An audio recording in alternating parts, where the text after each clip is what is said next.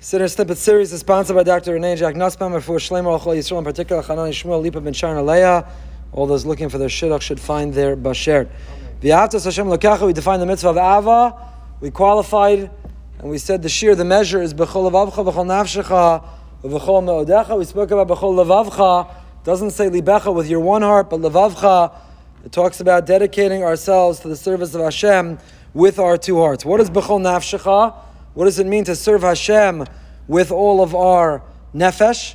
So we all know the story of Rabbi Akiva. The Gemara in Barachos tells us in Daf Samach Aleph, when Rabbi Akiva was taken out by the Romans when he was persecuted, he continued to teach Torah.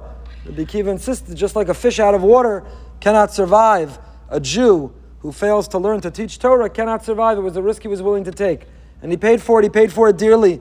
The Romans uh, persecuted him, and the Romans ultimately tortured him and killed him. And the Gemara tells that, that the Romans were combing his skin with a metal comb, an absolute torture.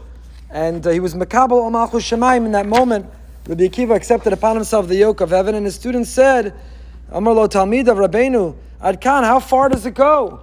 Rebbe, you're suffering, you're struggling, you're being tormented, you're being tortured. How far does one have to go? Look what you've risked, look what you're giving. This is Torah, and this is the reward. So Rabbi Akiva responded, he says, my whole life, I was bothered. When will I fulfill b'chol nafshecha? Afilu no telas nafshecha.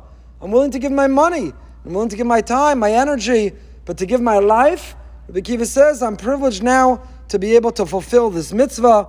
And as he recited Shema, the word Echad, when he declared the unity of Hashem's existence, his soul was extracted from his body, and his soul went on high. A basko went out and said, Ashrecha Rabbi Akiva, sheyatza nishmascha be'echad. Fortunate, blessed are you, Rabbi Akiva, that your soul ascended on high at the word echad. The question is asked, Sefer Anila Dodi on the Siddur, quotes a uh, question, and he quotes an insight of the Nesivos Shalom, who wonders if Rabbi Akiva waited his whole life to be able to uh, lose his life to fulfill B'chol Nafshecha, then why did his soul leave, leave at Echad?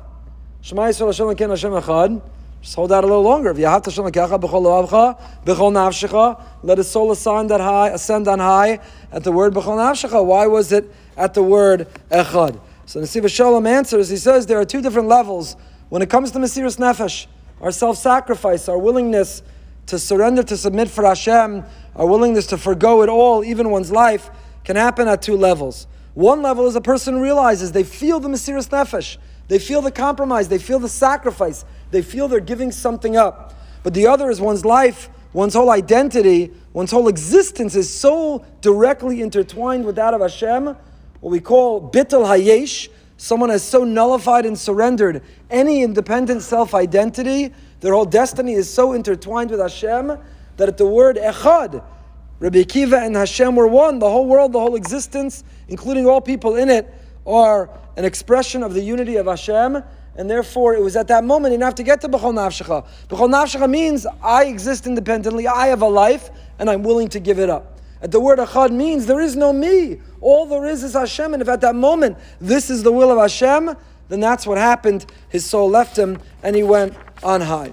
But the question is, B'chol Nafshecha, does it only mean, is it mean that we are categorizing or qualifying or measuring what it means via hafta? You have to love Hashem to the degree until b'chol nafshecha, until you're willing to give your life. So the Rashba in a tshuva chelek kesim in an the Rashba writes b'chol nafshecha kolel kol ma la'adam men v'atzar.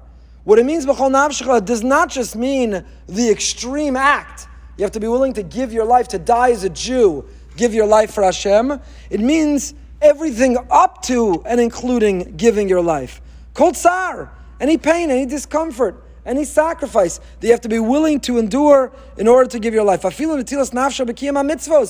Even if it means that we suffer, we struggle to fulfill a mitzvah, we endure some discomfort, some inconvenience. As it says, uh, as he quotes a, uh, a mechilta in Parshas Yisro. So B'chol Nafshecha doesn't just mean love Hashem, be dedicated, devoted, stick and cling to Hashem, even to the extent you'd give your life. It means even the discomfort, the inconvenience, even the tension, the sacrifice, up until that point. A little shameless plug. Tonight we resume behind the bima, and our guest is Rabbi Yosef Mendelevich, who was a famous Russian refusenik, a prisoner of Zion, 11 years in a Russian gulag in Siberia, he suffered terribly. He has extraordinary stories, and one of them we'll touch upon is when he took upon himself a fast in the prison. The Russians took away his siddur.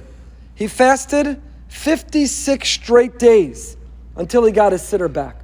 There's no halacha. We'll ask him tonight. You don't have to give your life to get a siddur. There's no halacha of yarav yayavar. There's no b'chol nafshecha to get your siddur back.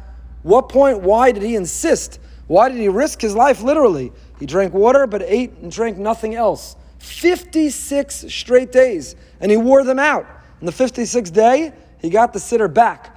So we'll ask him to tell that story and we'll ask him that question. But what a perfect fulfillment of the Rashba's interpretation. B'chol nafshecha doesn't just mean giving your life to rise to the occasion, to be willing to be murdered, to give your life for your love of Hashem, for our Jewish identity. It means everything until that point. I'm not saying that we are obligated to fast or to give our lives or to suffer or to endure to get our siddur.